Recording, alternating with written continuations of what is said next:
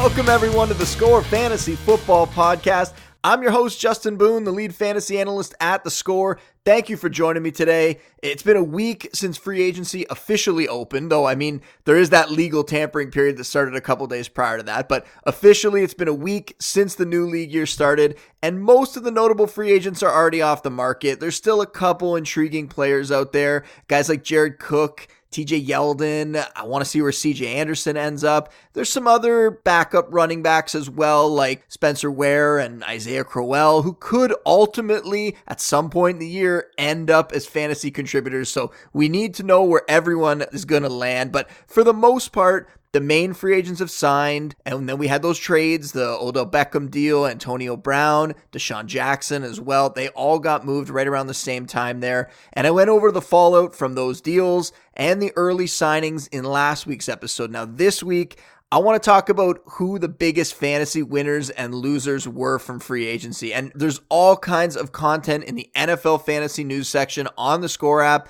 I wrote up the fantasy impact for all of the signings, broke down those big trades as well. I updated my 2019 fantasy rankings. I updated the fantasy depth charts. And then this week, I pointed out some of the non free agents who had their fantasy value impacted the most. Some of those I'm going to mention today. But before we get into all that, that, make sure you subscribe to the podcast. And if you already are, give us a rating, give us a review on there. And while we're on the subject of subscribing to podcasts, you should be checking out some of the other great podcasts on the Score Podcast Network, like Pound the Rock, our NBA show, Puck Pursuit, our NHL podcast, Sweeper Keeper, they break down everything in the soccer world, and Expand the Zone, our MLB pod with Jonah Birnbaum and Michael Bradburn. We got a ton of great analysts here at the Score across all sports. You're really missing out if you're not listening. I'm just, I'm going to leave it at that. All right, let's get to it here. We're going to start with the winners. And how can you not like Baker Mayfield? He adds a superstar wide receiver in Odell Beckham I have him ranked as my fifth fantasy quarterback right now after free agency. I just caution, and I, I said the same thing last week, but I caution that I am worried his ADP is going to be a little bit higher than I'm willing to go. I think that's going to be the key factor for him heading into the 2019 season. In recent best ball drafts over at Fanball, we're seeing him go off the board as the QB3. That's behind Patrick Mahomes and Andrew Luck. I'd be willing to consider him in the middle rounds, maybe, but if he starts going any higher than that, and I suspect he probably will, you have to peel off and just target a quarterback a little bit later. There's so much value at the position. There's no need to pay up for Mayfield and go too high on him. If you're going to target somebody a little later, I'm going to recommend Carson Wentz again. I think he was another winner. He was already in a great spot. He was undervalued heading into the offseason, looking at next season. Now he gets DeSean Jackson added to the mix. That gives him the deep threat to open up the offense.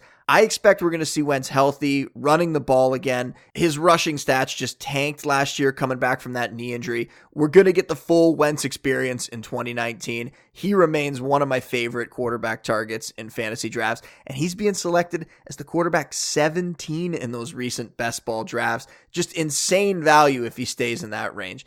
Now, some other intriguing quarterbacks who came away as winners over the last week Sam Darnold, Josh Allen, both those guys heading into their second seasons, their teams went out and just loaded up on talent around them. Darnold gets Jamison Crowder and Le'Veon Bell added to the mix. Bell doesn't just stabilize the run game, but he's an excellent receiver out of the backfield. Allen gets John Brown, a guy like Tyler Kroft at tight end. The Bills really don't have much at tight end there, so Kroft can help them. And maybe they're going to look at drafting a tight end come the draft in April. I could see them addressing that position with an early pick. They also signed Mitch Morse at center from the Chiefs. They brought in Frank Gore, who he's going to be a nice mentor for some of the young players in that Bills offense. And Allen was he was a surprising fantasy star in the second half of 2018. Led all quarterbacks in fantasy points over the final 6 games of the season. There's a lot of flaws in his game. I know, I'm not disputing that, but fantasy-wise, that rushing ability, some of these upgrades around him, he's someone I'm willing to target in the late rounds and Darnold didn't have the same success that Allen had as a rookie when it comes to fantasy, but he did improve a lot over that final month of the season. So, my strategy of grabbing two late QBs, hoping at least one of them hits, I definitely think that's in play this year. I think Darnold and Allen are going to be on that list.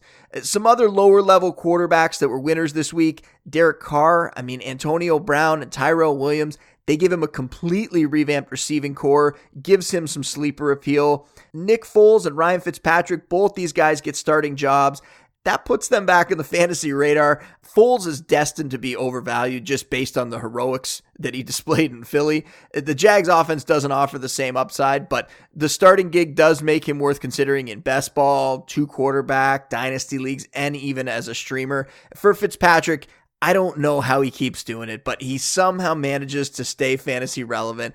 Even in Miami, he's going to be in the streamer conversation. Kenny Stills, DeVante Parker, Albert Wilson, Kenyan Drake's a good receiver out of that backfield. We might even see more from tight end Mike Gesicki. Fitzpatrick has the weapons to put up some big weeks, and we know that he's done that in the past. At running back, Mark Ingram did what I hoped, and he went out and found a team that's going to give him a big workload over the final few years of his career. He's 29 years old. He's been a heck of a fantasy performer over the last few seasons, though. At least 250 touches, at least 1,300 yards from scrimmage, and at least 10 touchdowns in 2016 and in 2017. Then this past year, Ingram serves a four game suspension to start the season and then posts top 20 fantasy running back numbers over the final 12 games, playing alongside Kamara. So he was still getting it done. He gives the Ravens the option to throw more to their backs. And it's something they didn't do very much when Lamar Jackson was under center last year. I mean, the rushing attack was just so successful, they didn't really have to. But Ingram is a quality pass catcher just an ideal landing spot to put him into the top 15 conversation in all formats. I also like his replacement, New Orleans, Latavius Murray, another winner here. I mentioned how successful Ingram was with the Saints. Murray is a very similar player. He's not as strong of a receiver, but he could step in, be the big back there, help them ice away wins, handle some of the goal line work duties behind Kamara. Murray's just a much better athlete than Ingram. I could see him thriving in this offense.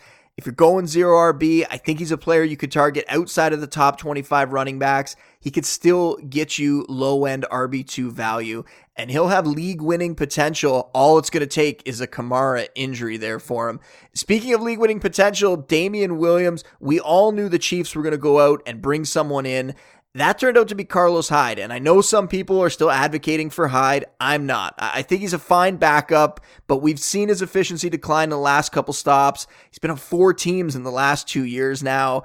If he's the only competition there, I'm much more excited about Damien Williams. Williams averaged 114 yards from scrimmage and two touchdowns per game over the final five game span. That included two of the playoff outings. The big thing for Williams now is just surviving the draft. But this class doesn't have a, a Saquon Barkley, an elite level talent at the top. There's good players, just not a, an obvious star who can step in and steal the job guaranteed if he gets drafted. So we'll see what the Chiefs do in the draft, but Williams is one step closer to being a top 15 fantasy back.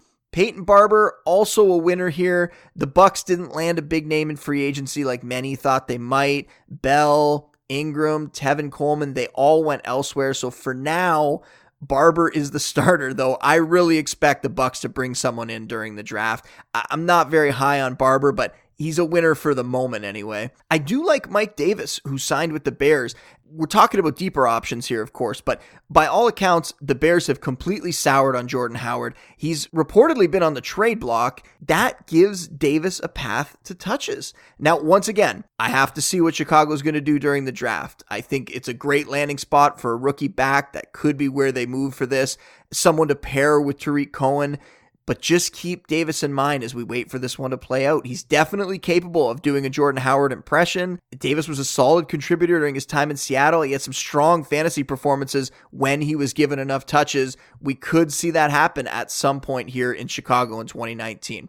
I also have to mention John Kelly, and this one gets a little bit of an asterisk. He's a tentative winner, let's say. Uh, the Lions signed fellow Rams running back Malcolm Brown to an offer sheet. That means the Rams are going to have a chance to match, but if they don't, that would open the door for Kelly to maybe be Todd Gurley's backup. And Gurley has those knee issues that we know about now. We might see his workload scaled back a bit. That backup role could be very important in fantasy this year. If Brown leaves, we might see the Rams go and bring CJ Anderson back. We saw the success he had there. But Kelly was a prospect I loved coming out of the draft. I really hope the Rams give him a shot. He has the tools to be a starter. He has the tools to be a fantasy star, just needs to get his chance. Hopefully that could come this year. At receiver, Odell Beckham is a winner. I'm not going to spend much time on that. If you want to go back and listen to last week's podcast, you can hear all my takes on that deal, but he's getting a huge upgrade at quarterback. That puts him right where he belongs among the top three for fantasy receivers, and I think he has a good shot to capture the crown as the number one overall receiver this year. Some receivers who emerged as winners in free agency just thanks to their destinations Devin Funchess and Donte Moncrief. Funchess is that big body, 6'4, 225 finally gets to give the Colts another weapon in that receiving corps other than T.Y. Hilton. I've been shouting it from the rooftops all offseason, well before he decided to go to Indy, but he's still 24 years old and he's shown that he can produce. I mean, Funchess' per game averages from 2017 and the first six games of 2018 before the team decided to really reduce his playing time in favor of some of their other options once the Panthers decided they weren't going to bring him back. But his numbers from 2017 and early 2018 project out to a 67 catch, 883 yard, eight touchdown campaign. Those numbers would make him a low end wide receiver two in all fantasy formats. Now he's going to be playing with a more accurate quarterback in luck, a wide receiver three, I think, and one who has big, big touchdown upside. We'll talk about who's going to be affected in Indy a little bit later in the podcast. Some other names who get the winner label simply because their teams didn't sign anyone or trade for anyone, and we thought that they might. Dante Pettis and Geronimo Allison. Now, these are two players you're going to hear me talk a lot about during the offseason, but after the 49ers week 11 bye, Pettis averaged 6.2 receptions, 71.8 yards, and 0.8 touchdowns per game over his final five outings. It's a small sample size, I know, but those numbers would translate out to 99 catches, over 1,100 yards, and 13 scores during a full schedule. So those kind of numbers would secure him a top 12 receiver status in fantasy. Last year, that's what he did during that stretch. He was the wide receiver 8 in standard, wide receiver 11 in PPR, just sizzled in November and in December. A lot of upside there. For Allison, really a similar story. His hot streak came early in the season, though, before he got placed on IR. In those opening four games, Allison was on pace for 76 receptions, also over 1,100 yards, and eight touchdowns for him. Outside of Davante Adams, no other Packers pass catcher really managed that level of production in 2018. With the new coaching staff, hopefully they're going to breathe some life into that offense. Allison is going to be on a lot of my teams this season. Some players who benefited from free agents leaving their teams Chris Godwin, Mike Williams, Trey Quinn to a lesser extent. Godwin's time is finally here. DeSean Jackson got traded. Adam Humphries signed to Tennessee. Godwin has phenomenal splits. I've mentioned them a bunch of times. With Jackson out of the lineup, his numbers were great. Now the volume's going to be there for him to be a weekly difference maker. Low end wide receiver two status is totally within reach for fantasy for him this year. Mike Williams, he had a bit of a, a mini breakout last season, but with Tyrell Williams gone, Mike is locked in as a top 30 option. Love his TD upside. And Trey Quinn is the favorite now to secure the slot role in Washington with Crowder leaving and signing with the Jets. Quinn had a bit of a, a, trial run last year as potentially becoming the replacement to Crowder, but a high ankle sprain kept him out for the majority of the season. So it ended up being a very small, just two game span in weeks 10 and 11. During that time, though, caught nine of his 10 targets, 75 yards, and a score. Not great numbers, but when you're talking about a guy in the slot, you add those up over a full season. He could be a contributor in PPR leagues. The touchdown's obviously a little harder to come by for a slot receiver like him, a smaller guy. The team acquiring Case Keenum could also help Quinn as well. We know Keenum loved throwing to Adam Thielen, helped him rise as a star a couple seasons ago in Minnesota. And then last year, really locked on to Emmanuel Sanders. And then after Sanders got hurt, to DaeSean Hamilton in Denver. So if Quinn is next, could be one of the best values in early fantasy drafts. Some deep winners to keep an eye on at receiver Jordan Matthews with the 49ers they need a slot receiver. Matthews could get himself back on the fantasy map in San Francisco and in New England. Their depth chart at wide receiver is just outright embarrassing behind Julian Edelman. We don't know if Josh Gordon's going to be reinstated ever, potentially. And Gronk, at this point, we still don't know. He hasn't announced if he's coming back or if he's going to retire. So Phillip Dorsett resigning there, Bruce Ellington and Maurice Harris arriving in free agency. All those things are notable for fantasy. Going to have to monitor that group, see who emerges. Maybe Belichick has a trade in him. They, they need something. They need some weapons to get around Brady. Ellington has put up some decent numbers at times in the past. Could be interesting to see if they could get the most out of him in New England. There's not as many tight end winners, but Evan Engram gets the nod after Beckham leaves. Golden Tate showing up counters a little bit of that. He's going to scoop up some of those targets, but Ingram should see an increased target share, which was the case anytime Beckham was out of the lineup in the past. I moved him up into my top five at tight end. And Jesse James is a name that we've seen in the past as a streamer. Now he's in position to be the starter in Detroit. That's a nice boost for his fantasy value. Might give us an opportunity to use him again in that streaming role. Let's move over to the losers, to the fallers, whatever you want to call them. Losers does seem awfully harsh, but at quarterback, Ben Roethlisberger, Eli Manning, both of them lost all pro talents from their receiving corps. Roethlisberger was the second overall quarterback in fantasy last season, just behind Mahomes, but that's not happening again. I expect him to fall outside of the top 12. I like the addition of Donte Moncrief. I think James Washington has promise, but they aren't Antonio Brown. And I just don't think Juju's numbers are going to increase enough to make up for the loss of AB there. Manning wasn't a fantasy option before this trade outside of maybe very, very desperate situations as a bye week replacement. So this seals his fate. There's just too much depth at quarterback to turn to Eli. At running back, things couldn't be going worse for Jerick McKinnon in San Francisco. I mean, he signed there as a free agent last year. Then he gets hurt in the preseason, ends up missing the entire year with a torn ACL, has to watch as undrafted free agent Matt Breida steps up, breaks out for the team, and we know how great that running game is. Then the team goes out and signs Tevin Coleman in free agency, adding another talent to that backfield and a guy who has a history with head coach Kyle Shanahan. They were together in Atlanta when Kyle Shanahan was the offensive coordinator there. Coleman had his best year under Shanahan, had 941 yards from scrimmage and 11 touchdowns in 13 games in 2016. So I don't know if it could be worse for McKinnon at this point, a guy who really wanted his chance to prove he could be a workhorse. I suppose maybe they could release him. Perhaps that would be worse, but based on Coleman's contract, doesn't seem like they're going to have to let McKinnon go unless they want to. So I think we're looking at some type of two man committee emerging here. And that's what happened in Atlanta. They had Devonta Freeman, they had Coleman, and it worked for them. We could see it work here as well. I think Coleman's the guy who is going to lead this backfield. I don't think he's going to get a workhorse load by any means, but I think he's going to lead this backfield from a fantasy perspective. Think he could offer fringe RB2 numbers. And I'm looking at McKinnon more now as an RB3 type ceiling, barring any injuries happening in that backfield. So we know that rushing attack's going to produce. Remember that. Do not forget, Shanahan always has good running games. It's just a matter of how they're going to deploy the touches there. Now, Darius Guice is a tough name to put on the losers list here. We haven't seen anything from him yet. He got hurt before the season last year, missed his entire rookie year. And he's a guy that there was a lot of hype around. We were getting very excited about what he could do in Washington. I just hate the fact that they brought back Adrian Peterson. Guice misses the year. Then we find out that he had to have those three additional surgeries to clean up the infection in there. That pushes back his recovery a few months, puts his availability for OTAs really in question. Think he's going to be ready for training camp, though, by all accounts. And I get that Peterson comes in as an insurance policy, just in case Guice's rehab goes slower than expected, or just in case he suffers another injury or some sort of setback.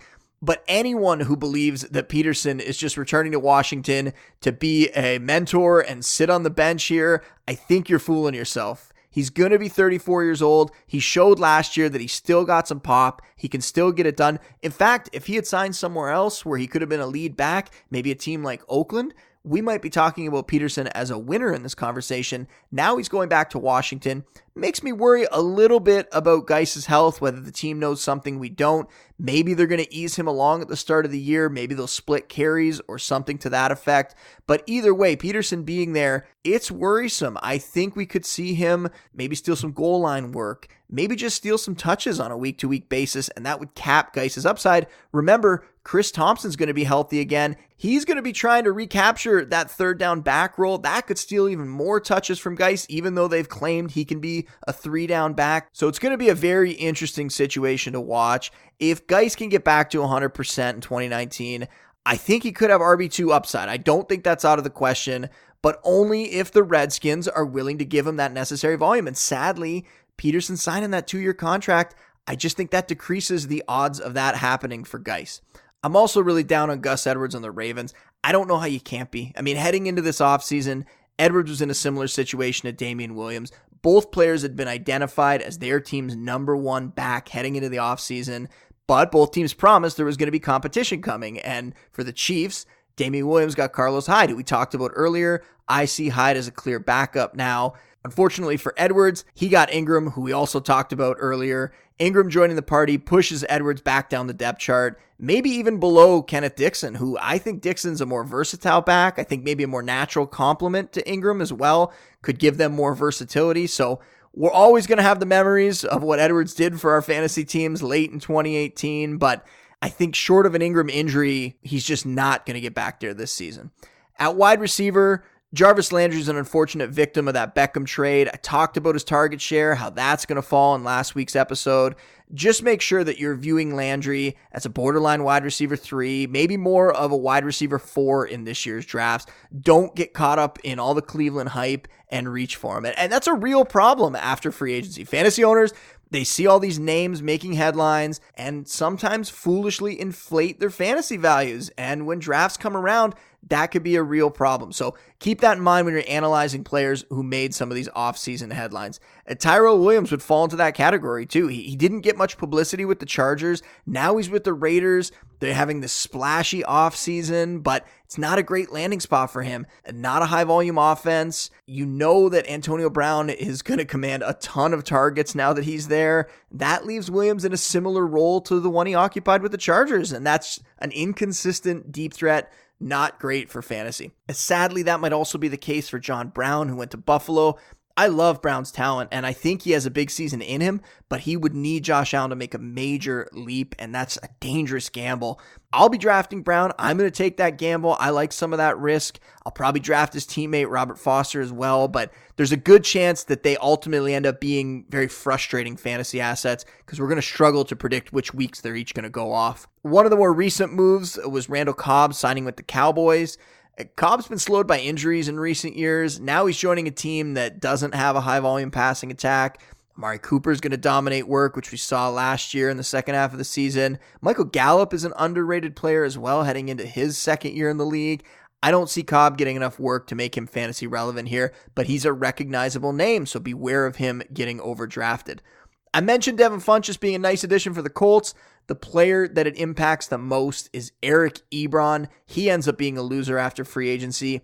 Ebron had 14 total touchdowns last year.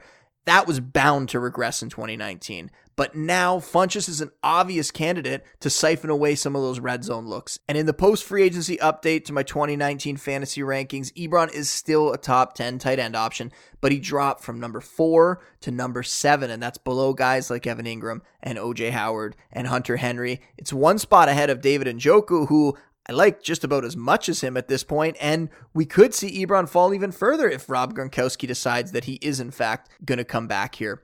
A little deeper down at tight end, I want to mention Ricky Seals Jones. This one's going back a little further since Charles Clay was released by the Bills and then signed by the Cardinals well before free agency opened. But after a disappointing year last year for Ricky Seals Jones, not great seeing the team go out investing in a veteran to come in and compete with him. A veteran who probably, if he can stay healthy, is going to take that job away from RSJ. Not like in his fantasy outlook moving forward. I'm also disappointed in Demetrius Harris's free agency choice.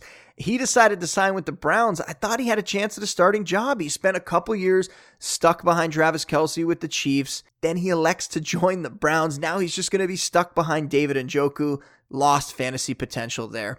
Before we close out the show, I have to bring up the Tyreek Hill situation. Now, this is another one of those horrendous cases. We've had way too many of them recently. I'm not going to dive into the specifics of the case. I'm not a lawyer. We know if this ends up being true, this is a terrible situation. One Hill would deserve to be punished for. It also would be a very troubling pattern of behavior for the young wideout this is a fantasy show, and even from a fantasy perspective, we have to wait and see what happens here. I know everyone wants to run out, get an immediate resolution, but that's just not how these things work. It's also possible that Hill could avoid charges, yet still be handed a suspension from the NFL. It'll also be interesting to see how the Chiefs respond to this after the way they handled the Kareem Hunt situation in season. It's going to be interesting to see what they do with Hill depending how this all works out.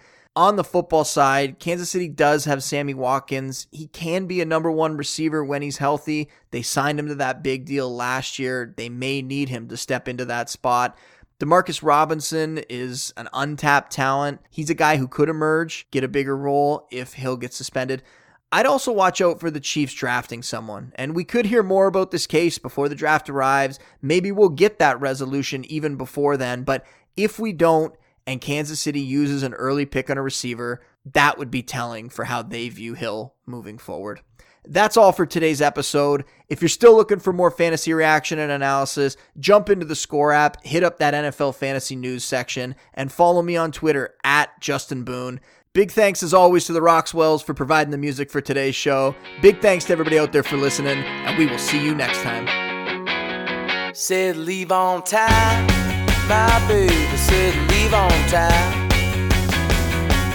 Leave on time with me tonight. I said leave on time.